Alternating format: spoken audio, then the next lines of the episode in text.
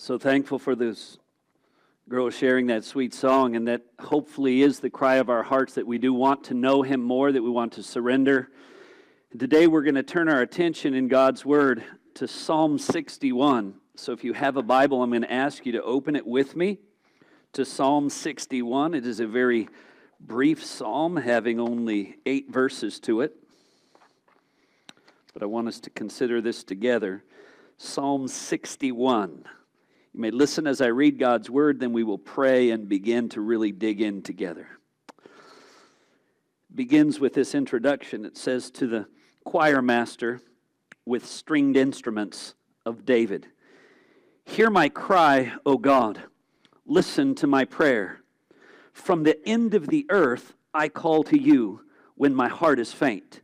Lead me to the rock that is higher than I, for you have been my refuge a strong tower against the enemy. Let me dwell in your tent forever, and let me take refuge under the shelter of your wings. For you, O God, have heard my vows. You have given me the heritage of those who fear your name. Prolong the life of the king. May his years endure to all generations. May he be enthroned forever before God appoint steadfast love and faithfulness to watch over him. So I will ever sing praises to your name as I perform my vows day after day. Let's pray. God, we look to you uh, at so many times in our lives, but when we come to hear your word, we do need a special enablement we ask that your Spirit would give us attentiveness with all the various things that are going on in our lives, in our days, all of our practical plans, all of the uh, challenges and difficulties. God, help us to, in this time, give our attention to your word. Further, Lord, I ask that you would enable me to communicate the things of this passage in a way that is clear and understandable to those who have gathered here, and that you, by your Spirit, would illumine their minds and give understanding. Lord, we thank you that you have given us your word. We thank you for these timeless truths that have so much power and necessity in our lives. Teach us, speak to us this morning through your word, we ask. In Jesus' name, amen.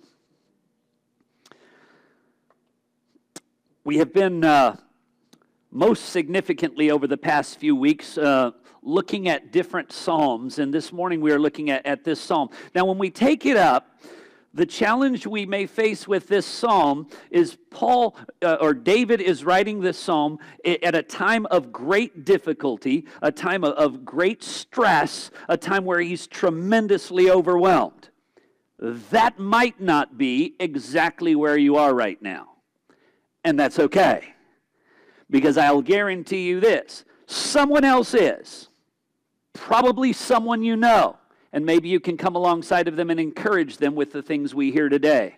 Further than that, I could possibly go so far as to prophesy that there will be a time in your life, in the days to come, that you're going to feel overwhelmed, that you're going to feel faint, that you're going to feel desperate, and this psalm speaks to those occasions and it, it holds out for us great guidance and great encouragement and comfort. This psalm, to the best of our knowledge, it's speculation to a certain degree by the scholars. So I'm setting this out.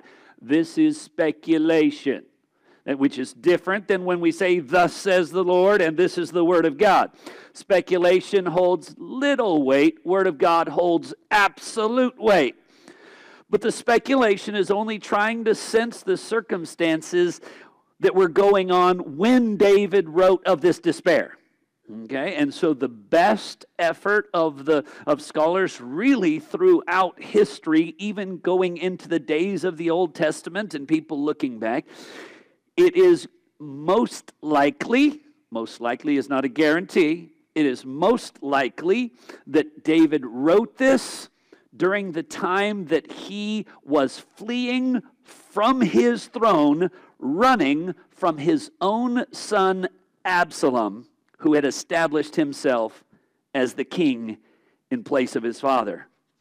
Now, when you when you trace out all of those details, now those who are on the M'Cheyne reading, as some of us in the church here are, we've been reading through Second Samuel and seeing those events unfold. David having had multiple sons and daughters, and, and among those sons that he had, there was one son named Amnon. And then there was also on this side Absalom. Absalom was, as you, you would see from this passage, uh, or from the sections in 1 Samuel or 2 Samuel, one of the most handsome men of his era. The scriptures indicate that he was just an absolute serious looker. Nobody could compare with him in the category of looks. That's what the scripture says of him. Kind of so the same thing with his sister. Tamar. And the half brother, which they did that in those days, so I'm as uncomfortable as you, but the half brother, Amnon, wanted the sister. And through a complex of events where he pretended to be sick and requested that she come and give him food, the half brother mistreated and violated his half sister. And so she went back after that devastated. And, and she really, the scripture says, she lived the, the rest of her time. She lived like a desperate woman. She lived like a widow. That's it. She was done. And this is something that Absalom eh, hated Amnon from that point on. And he was biding his time. Now, this became known what was done. And I might dare jump in and say, David, do something. I mean, King David, now again, if you look at the flow of events, this is already, David has made his own errors into the Bathsheba and Uriah situation of his own moral compromises. And so here is one, he lets it go. Absalom seems to let it go, but actually not, because two years later he's going to call a special feast of all his brothers. And when the brothers come together, he's going to grab hold of Absalom, send the rest of them away, and finish him off. And so then once Amnon is he, he, kills his brother, then he ends up having to flee. And when you look at what, what events have happened, he waited two years after his sister was mistreated to then kill him. Then he runs away, and he's run away in a place called Geshur for three years before David says, Okay, come back to Jerusalem when he comes back to Jerusalem, he's allowed to come back to Jerusalem, but he's somewhat still estranged from his father. So two more years pass before he even comes before his father. Now, you can imagine, and I, and I want to practically think about this because it's likely you are as imperfect as me. And it's likely that we are all as imperfect as Absalom. And so uh, it's easier for us to look back and say, Absalom, what a horrible, wicked jerk, and what a terrible son that he would seek to dethrone his father. But for just a moment, it can be helpful to try to put yourself in that situation. Why did dad not deal with this issue? Why did my, is my sister continuing to suffer like this? Why, why am I ending up estranged for taking the vengeance that would have rightfully been mine, that really father should have done? And now, and so you've got two years, five years, seven years that have passed before he even comes face to face with his father. Seven years of wrong. Have you ever known somebody to develop a little bitty bit of resentment in their lives? Most people I know, it does not take seven years to build up some serious bitterness and resentment. We may be more efficient at bitterness and resentment than was Absalom, but hopefully our expression of it will be very different as well and maybe God would help us to deal with that. Uh, even then, once he's called back, he begins, Absalom begins a four year plan to win the hearts of the people to himself and away from his father.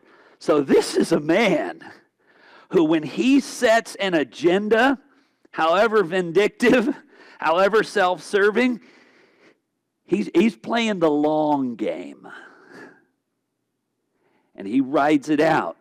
And during almost all of this, it seems David is spectacularly oblivious to the fact that his son is opposed to him. People are coming to seek the counsel of David, but Solomon but Absalom is there at the gate. Don't bother him. Tell me what your issue is, and I'll settle it for you. And he's dealing, he's garnering, he's influencing, and by this time finally comes around, he decides, that's it, I'm going to be king. David is told Absalom is coming for you. He's been declared king. He gets on his most likely mule and hits the road. And he is he is out a crew of people go out with him and he is now away from Jerusalem He's, he's away from the, the tabernacle. Remember, under David, they had brought the Ark of the Covenant, so that which represented the presence of God and that tabernacle uh, was in that place where all of the worship and where the primary sacrifices were going on. So now David is distanced, he's separated, and he's estranged. He's sinned himself as we know and borne some guilt from that he has he has come under the circumstances where sons are killing sons, sons are violating daughters, sons are rebelling against and usurping the throne from father. These are dark, dark days. I mean, the, the, the, it's unlikely these exact circumstances will ever come to you and me. But it, it paints a picture of severe struggles. And it's into this context, it seems, that David comes and he writes this particular psalm. Now, this is also a unique psalm. In the introduction, and I'll tell you why it's a unique psalm. In the introduction, it says, To the choir master for the stringed instruments of David. Now, that doesn't seem all that unique because there are a couple other of them that are to the four stringed instruments. Now, for those using the King James, yours will not say stringed instruments. Yours is going to say on the Neginoth, which is just fun to say. On the Neginoth. But that's just not translating the word, which means on the stringed instruments. But this psalm, of the ones that were written to be sung, all the psalms were written to be sung to musical accompaniment.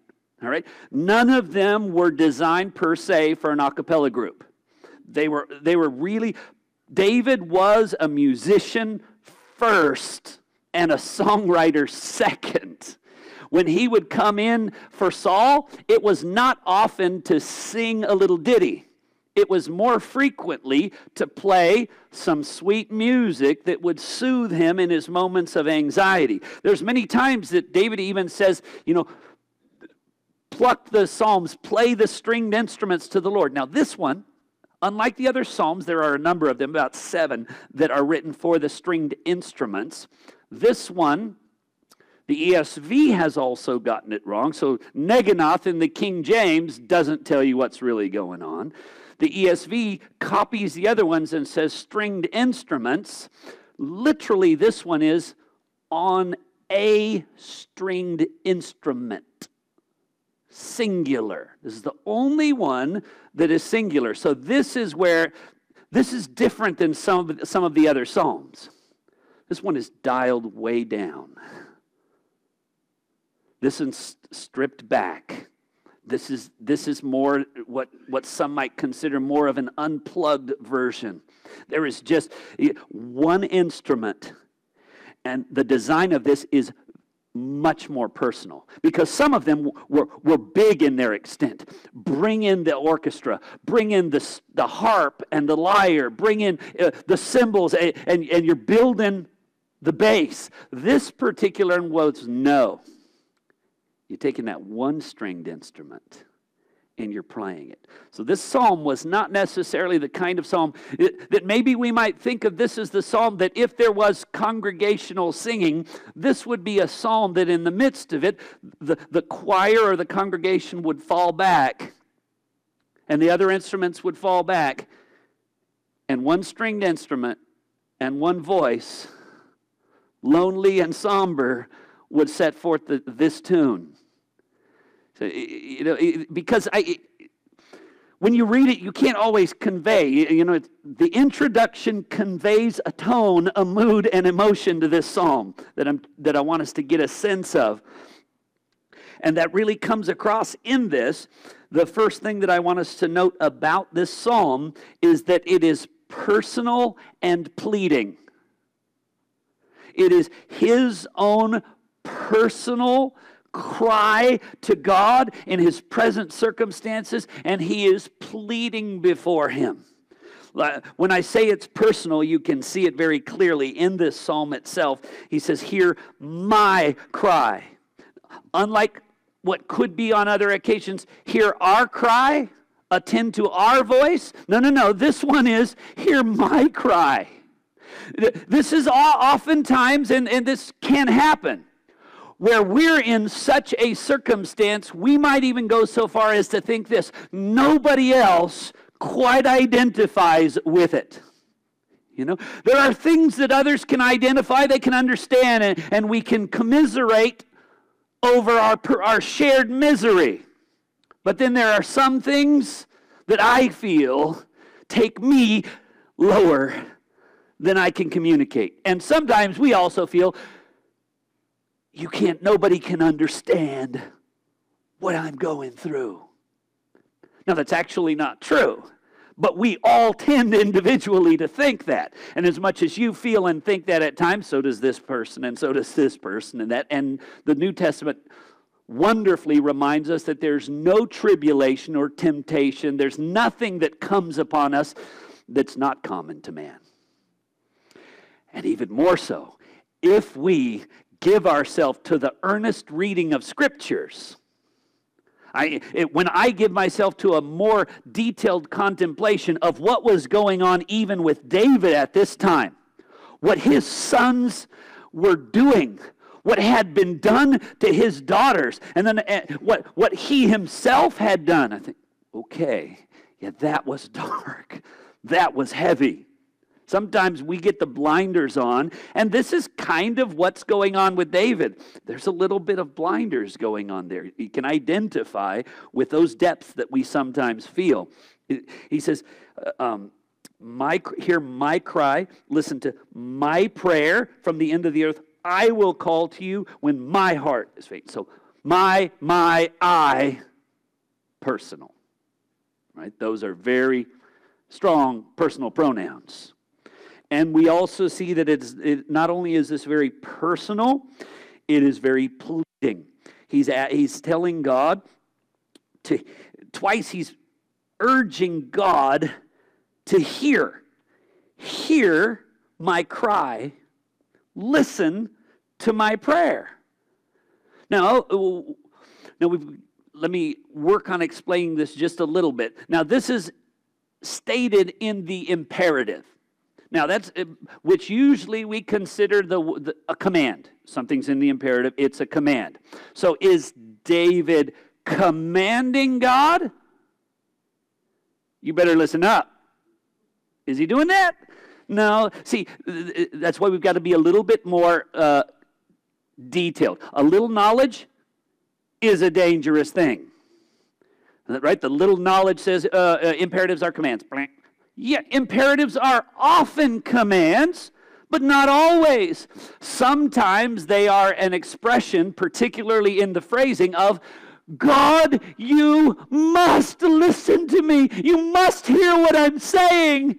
It is a must of desperate cry, hence the words here, cry so the context plays it out. So it's not commanding, but it is an urging. I must have your ear. I must have you listen. I, I, am sharing this, but I can't just say it. I need you to attend to it, God.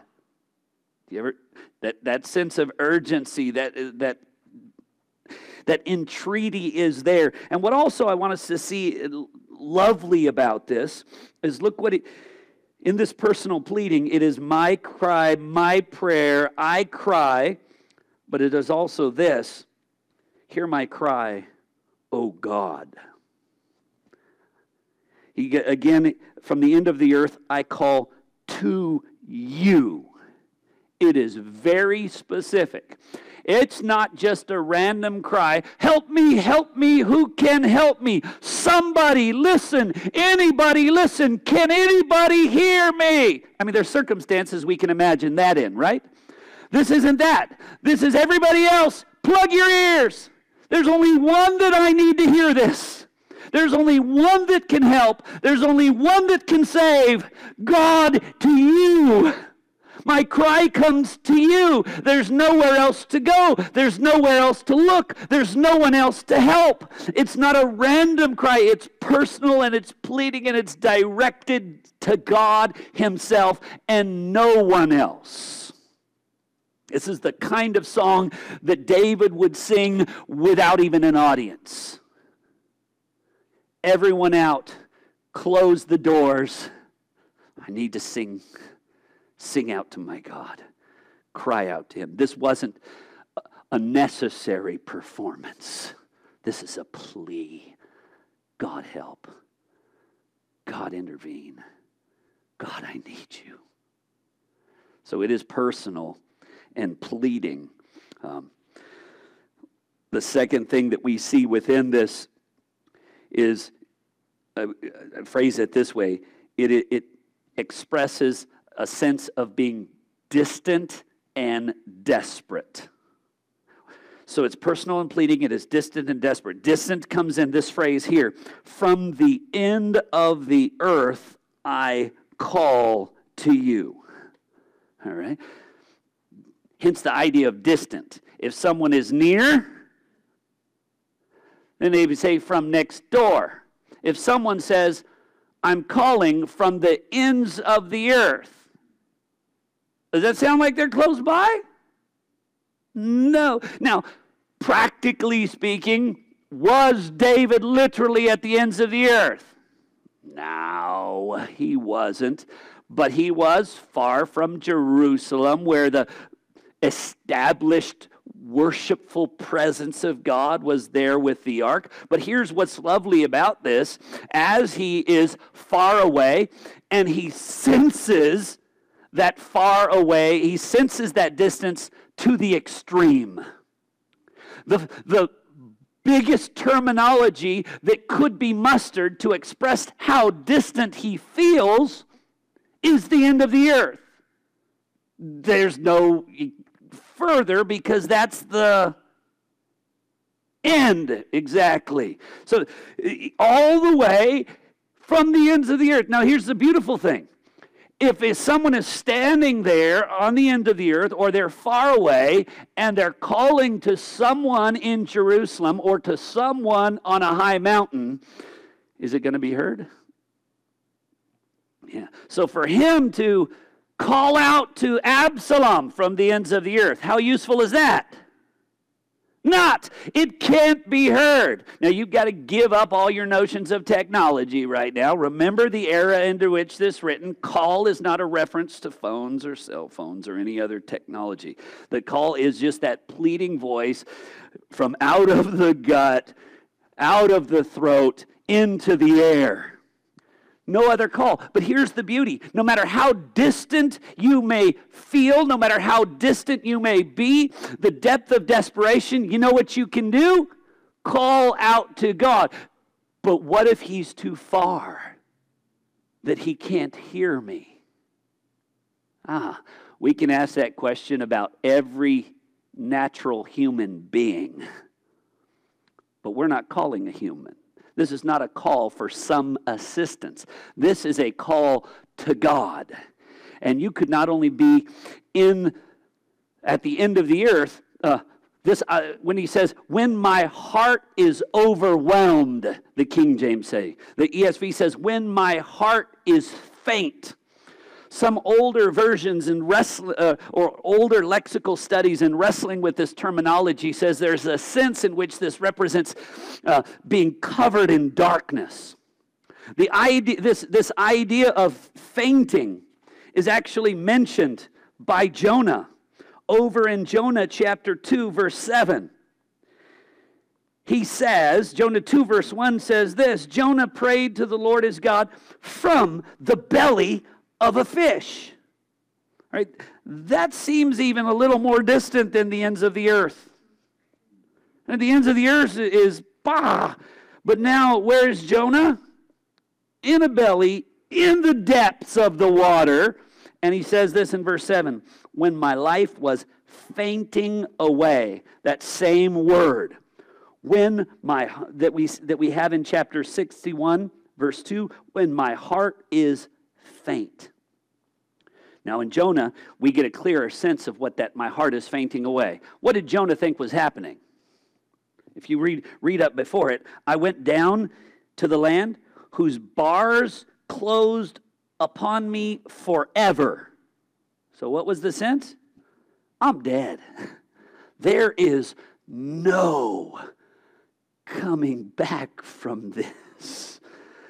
Oh.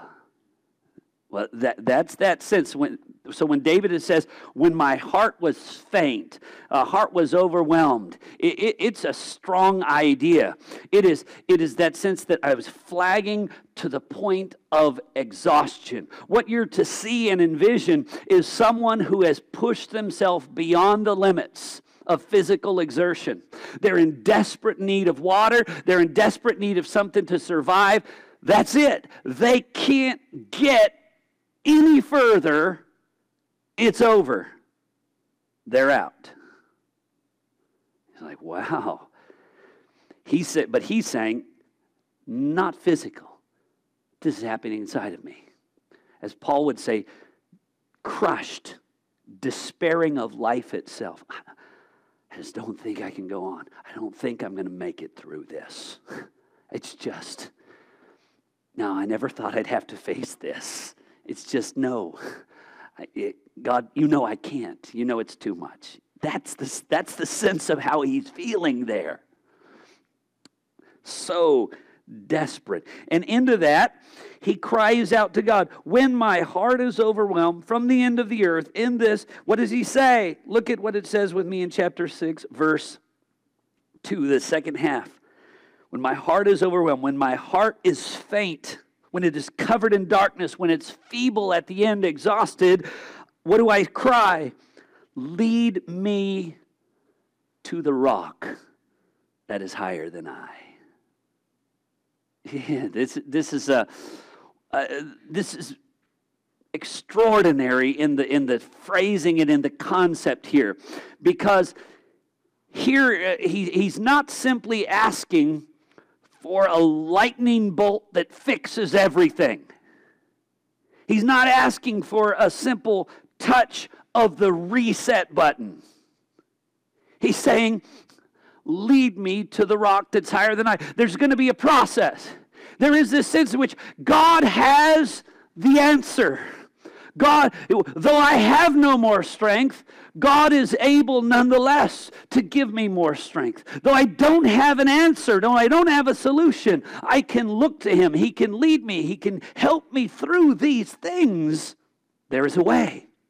Lead me. The, what I like about this is also that in this, this sense of, of lead me, it, it, it, it's a strong notion. It speaks of, most literally, conducting one along a path. All right? So it's don't let me keep going my way. Don't let me keep deciding my solutions. Don't let me trust in my own wisdom. Don't let me follow my own heart. This is what I want. You lead me. And so conduct me along that path. Now, if I start going off that path, what happens? This is a term that, that you might not like this, but it is what it is. this is a term that, uh, that would be even used for the idea of herding. Now, I know we don't like to think of ourselves in animal metaphors, but the idea would be herding, and you're trying to get those animals to go along a certain path. And I know we're not as experienced with that sometimes here, but I'll tell you this there are often times, even now, when I'm back in India and I'm driving down the road and I'm wanting that shepherd to take care of that massive herd of goats because I want to drive. Or maybe it is a group of water buffaloes, which are even harder to get their attention, and they're right there on the road, and there's no way to get past them. You know, and so you indicate with gentle love on the horn your desire to pass. And the shepherd then gets that message and he conducts them along the path that they should go as they've been spreading out broader in a way that's blocking. And sometimes, for some of them, he just can take a stick out and, and tap it gently on the side, and they just come on over. I will tell you more often than not with the water buffalo, the gentle tap does not get his attention. And so it becomes a little more aggressive than that. becomes more, uh, more of a swat or a whack, to use the technical terms. Right? It, it, becomes a little bit more aggressive. Now, the, here's the idea the psalmist is, is really calling to God, lead me there. That's where I know I'm supposed to be, to the rock that is higher than I, that you and I know is an extraordinary reference that finds its fullest revelation in the person of Christ. Lead me to that rock. And so if I'm not going on his way, and if I'm not going on the way that leads to him, by using this particular term, it's not simply get me there, it's not simply transport me there, but it's conduct me there. It, it, it's a call to, to, if I start to go off, a gentle tap would be fine. If I continue to go, I'll take a whacking. Whatever's necessary, lead me to that rock that is higher than I. Keep me, conduct me on that path. That's where I want to go. I love that. Now, uh, now most of us don't necessarily love that, but what, uh, what I love about that is it, this is one of the reasons why David was a man after God's own heart. Because what he was saying, to please him and to head his way is more important than my ease, my comfort, my body, my circumstances. God's way and God's will is more valuable. And so now, here's the simple thing about that the person who is ready to make that cry, lead me, conduct me, keep me on that path, is one who himself is committed to being on that path. Right? The person who is kind of thinking, how much wandering can I get away with? I mean, how far off the path can I go and still be, you know, still avoid the whacking? You know, how far, the person who's wondering how far I can go, how, how much I can test the limits, yeah, that's, that's just the wrong spirit altogether. And that's not what's going on here. And so we see, he says, lead me to the rock that is higher than I. We're going to see about that idea of rock in just a moment. And it says, uh, the, and the idea of the rock, for verse 3 For you have been my refuge and strong tower from the enemy. Let me dwell in your tent forever. Let me take refuge under the shelter of your wings. Um, King James there says, trust in the covert of thy wings, but it's not trust. It is literally take refuge in. You have been. David has had the experience. This is where I go. This is where I go, and I've come to you in the past and you've comforted. I've come to you in the past and you've strengthened. I've come to you in the past and you've delivered. That's where I want to dwell. I want to dwell with you. I want to dwell in that refuge. And the term he uses is strong tower. Some of this terminology we don't know, though I think presently there are there's the reviving of various apps of war that people build towers and build battlements and things. So maybe it's not such a distant example anymore. But a strong tower was simply such you go up in the strong tower, and you know what? You're safe. They can't touch you. You were basically absolutely untouchable until, in those days, until you had to come down to meet a particular need of food and water. And the good, strong towers were, well prepared and well fortified that you could be there for a good season. It was strong towers in which even mighty armies and great military men at the base of a strong tower might find a young lady able to vanquish a great warrior by simply dropping a millstone on his head. So, how did she defeat him? Well, it wasn't her strength, but from that position, she was in a position of, of safety. She was in a, a, position of superiority. Even now, when we talk, talk about battles, we talk about being on the high ground. He who's on the high ground is in a way better position in a battle than the person on the low ground. Now, the terminology here lead me to the rock that is higher than I. It has that even concept of a cliff. So put me at the top of a cliff and put my enemy as the guy who's climbing and scaling up the side of the cliff to attack me. Now, on level ground, depending on who he is, maybe he could take me. I'm going to say this, and I hope it doesn't seem too boasty. You could take some guy who maybe just won an international strongman competition, and if he is scaling up a cliff to get me, and I'm standing at the top of the cliff, I think I could take him because the hand grips the top of the cliff, and I give a little, a little instead, and it's pretty easy and what happens to him? Yeah, stop thinking about what happens to him. I win is what basically, uh, and and and was it because of my strength or my superiority? No, I didn't do anything impressive. I could even even you know called a little child over there to do that one for me. It, the, it was because of the position, because of the place that I was in. That's the picture that this is giving. Trying to one to make this as vivid as possible for us. So it is lead me to this place, guard me for your name's sake. Because look at what he says here as we come to verse 5. We see verse 5, he, he takes up what I would call promises and possession. For you, O God, have heard my vows. You have given me the heritage of those who fear your name. Two things in there here promises have been made by David.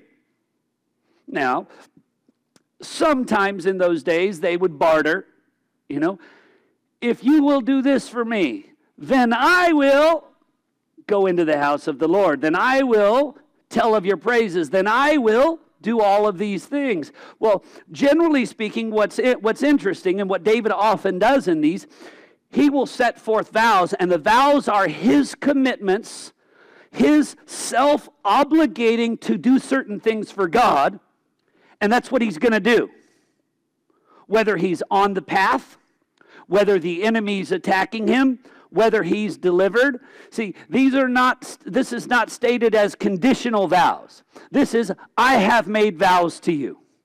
I'm going to follow you. I'm going to walk in your way. Yeah, well, what if your son turns against you. Well, I'm still going to walk. Well, what if you lose your throne? I'm, I'm, I'm still going to seek you and serve you. Uh, my vows are my vows. My promises are my promises. My commitment to you is my commitment. It can't change based on whether I like what's going on. I'm still committed to those things that I've committed myself to. And then he goes on to say, interesting, you have given me the heritage of those who fear your name. Here he speaks of what he possesses, an inheritance, but he notes this You have given me the heritage of those who fear your name. You know what he didn't say? I earned it. I have earned, I have deserved, I have worked for, I have proven myself worthy. No, did he say any of that? No, he says, You have given me the heritage of those that fear your name. Now, some might say, Well, what he gave was fearing the name. And so, because he feared the name, he got the heritage. Well, interesting that you should say that because Jeremiah chapter 32, verse 40, prophesies thusly. Yes.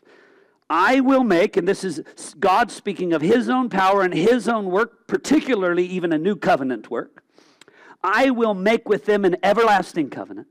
I will not turn away from doing them good, and I will put the fear of me in their hearts that they may not turn from me. So could can we even boast I fear the Lord, therefore you owe me something? No, because if we really fear him, we might step back for a moment and say, "Oh, I respect, revere, honor and serve God because he's put that in my heart." It's not something I'm giving to him. So now you give me a little something, something. No, it is you put that in my heart. I fear you because of your work, and you're going to give me inheritance? My goodness, it's all coming from you. yeah. How glorious is that? And so he knows he has been given not rewarded, but given that inheritance of those that fear the name because he's been given the fear, as they've been given the fear. And so it is all of God, it is all of grace. And so, where's the place for man's boasting? It's gone. So that we now boast what? In the Lord alone. What a glorious possession. Now we move on in this, verse 6 and 7 will tie us back to the rock in a moment to what I would call types and truth. Typology is a complicating, complicated study in Scripture where the Scripture will, will use uh, pictures, we use metaphors, we'll use examples, and we have certain sacrifices that point forward to the sacrifice of Christ and speak of the needs of men. We have certain experiences of God providing water out of a rock that, that speak and have metaphoric or more spiritual significance and a greater fulfillment in the days to come. This passage is also filled with those kinds of types because do listen as I read this verse, and I think you'll see it for yourself. Often, the Spirit, who is the one who carries the writers along, leads them to say things that go beyond the ordinary, beyond the practical, beyond the realistic. And when it goes beyond the ordinary, practical, and realistic, we scratch our heads and say, What's going on there? And then hopefully we study the scriptures enough to say, aha, I see what's going on there. Or I'll be happy to help you. It says this in verse 6 and 7 prolong the life of the king. At this point, who's the king? David's the king. I mean, he's a, he's a running king, but he's the king. Now, the, prolong the life of the king, that seems a little uh, self serving. Yeah, but look what goes on. May his years endure to all generations. Now, just out of curiosity, how long is David expecting to live when he says prolong the life of the king? You know, we've all heard long live the king, long live the king, long live the queen, whatever those sayings go. But even then, when someone says long, what are they thinking? You know, they're not shouting, thousand years live the king. They're, they're expecting a, a reasonable duration. Here it says, enduring to how many generations? Oh, just all of them. now, is David going to endure to all generations? He personally? No. But God is going to set someone on the throne of David, a son of David, a king who will be what? A king forever.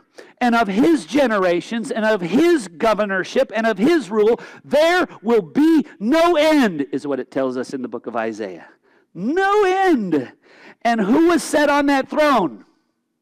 Jesus. Hebrews says he has taken up the priesthood, he has taken up the kingship, and he has done this on the basis of an eternal life a life without end. So, this reference here, though there is prolong the life of the king, this is not, this is taking us beyond simply looking back and seeing David's desperation, and it's pointing us forward to, because remember, the New Testament tells us all the time those things that were written down beforehand, they were written down for us on whom the end of the ages have fallen. So if we read this and say, well, this is for David, and so this is what he was going through, the end, we've missed it because this is written down for who? Yeah, for us on whom the end of the ages have fallen. So that we, when we say, together with this song, prolong the life of the king, who's this king? No, and see, that was before. We get to look back uh, where we're at, and we're saying, the life of the King of Kings and Lord of Lords, he who was raised from the dead and proclaimed to be the Son of God with power, to whom God has given all authority and right to reign.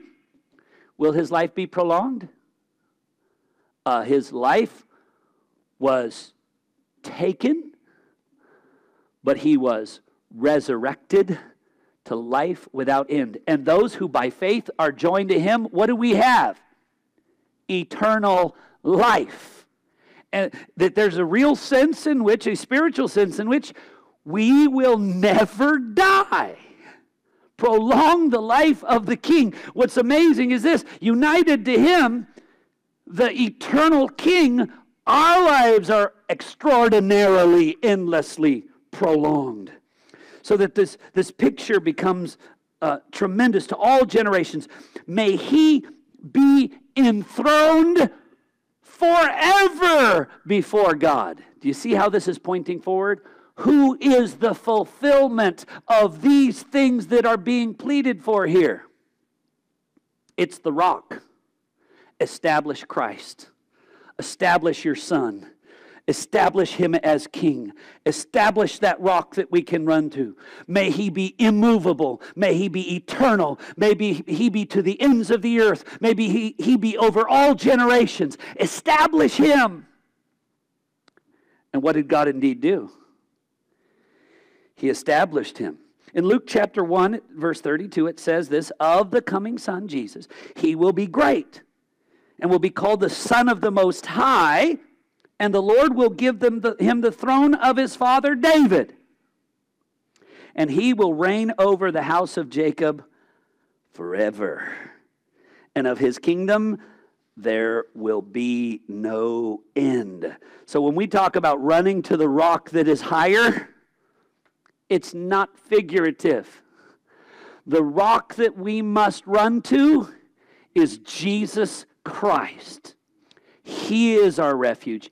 He is our fortress. It is to be found in Him. It is the, the one that we want to be conducted to, and the way in which we want to be conducted and guided is in the way of Christ and no other way. So much so that, uh, that, I, that I might. I might spiritually paraphrase this to say something along these lines. The lead me to the rock that is higher than I would be show me the way to Christ. Show me the way of Christ.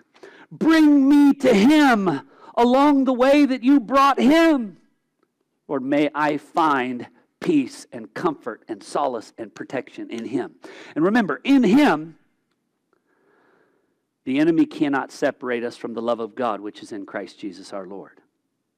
Can the enemy, and is he at time permitted to bring swords? Yeah. But can a sword separate me from the love of God? Can he sometimes, is he permitted to bring famine, pestilence, all manner of problems? Yes. But no matter what arises, nothing can separate me from the love of God, which is in Christ Jesus my Lord. And also, at no point do I have to think because of the miseries that presently afflict me that I'm somehow apart from the love of God because my misery does not match the misery of my majestic Savior. And was he ever outside of the love of his Father? No. It was in love the Father sent his Son. It was in love the Son gave himself for us. And it is in love that we will, by grace, joyfully bear whatever trials come our way, knowing that there is strength there is hope, there is refuge in Christ that the enemy can't touch me. All you can do is touch my body. All you can do is touch the things of this world. But all that's passing away, anyways. The things that are eternal, you can't touch it. You know, it's almost as if, you know, you imagine, and you've probably seen it on occasion, there's a kid, smallest kid in the class, and then there's a bully. Does that happen? And maybe the bully snatches the hat off the little kid's head and begins to hold it up, right? And what does that little guy do? And you, you see it, and he's leaping, and he's flinging, and he's trying to get his hat back. But what happens? He can't get it. And so, and, and the taunt comes. You can't reach it. You can't. You can't. And, it, and, it, and it's just demoralizing, isn't it? And, and he can't do anything. But listen, that taunt is not to us with regard to our peace and our joy that is in Christ Jesus, in all honesty, little devil, you can't touch it. You can't touch it. He's got nothing. He's the one who's feeble. He's the one who's powerless. In all of this, though the enemy may be trying to bully us, he's actually the guy who can't get it done because we're in the hands of God. We're in the strong tower. We are out of his reach by the grace of God. And so, as a result of that, this whole chapter comes to an end with these ideas of praise and perform. It says this in verse 12, uh, or, or no, verse 8. So I will ever sing praises to your name. So he's going to sing praises to his name when? Now and when? And when? Yeah. Ever kind of means without end, ongoing. Well, we still sing praises when the problems are there? Uh huh. Will you sing praises when the problems are gone? Uh huh. Will you sing praises in the high, the low, the good, the bad, the medium? Yeah, I'm going to always sing praises because His glory, His greatness, His unsearchable riches and promises, they don't change when all these things are changing. And further, not only will I sing praises to him, but what? To your name, as I what? Perform my vows day after day. I'm not, two things I'm going to keep doing praising and performing. I'm going to do what you would have me do, what you what is pleasing to you, what I've committed myself by grace to be involved with, and I'm going to do it while praising you obey, worship, obey, worship, follow, love, honor. All of it. And so, a simple overview in conclusion. This chapter begins with this, this sense of personal pleading. One man, one instrument, pouring out his heart to God, pleading that God would listen. This pleading comes in a, in a season and a time, a moment where he is feeling distant and desperate. He calls out to God in that circumstance and he asks God to be his guide and his guard to lead him to the rock that's higher than I. In that, we see that he follows that with, with, with a recognition of promises and possession, that he has a responsibility and obligation, and he has committed himself to live for God and there is a possession that he's going to inherit, but he recognizes those possessions aren't because of his promises. Those promises are going to be, be there because God is worthy of those. He is going to receive the, the uh, possession because God's worthiness.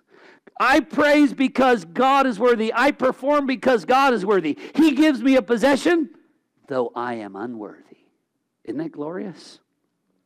And then we see the types and the truth in there, where Christ is that rock that is higher than I. Even as Christ was the rock that followed the children of Israel in the wilderness. Even as Christ was established as the cornerstone and rock of the church. Even to some, a rock of stumbling and a rock of offense. But Christ is that one unmovable, sure stone and foundation.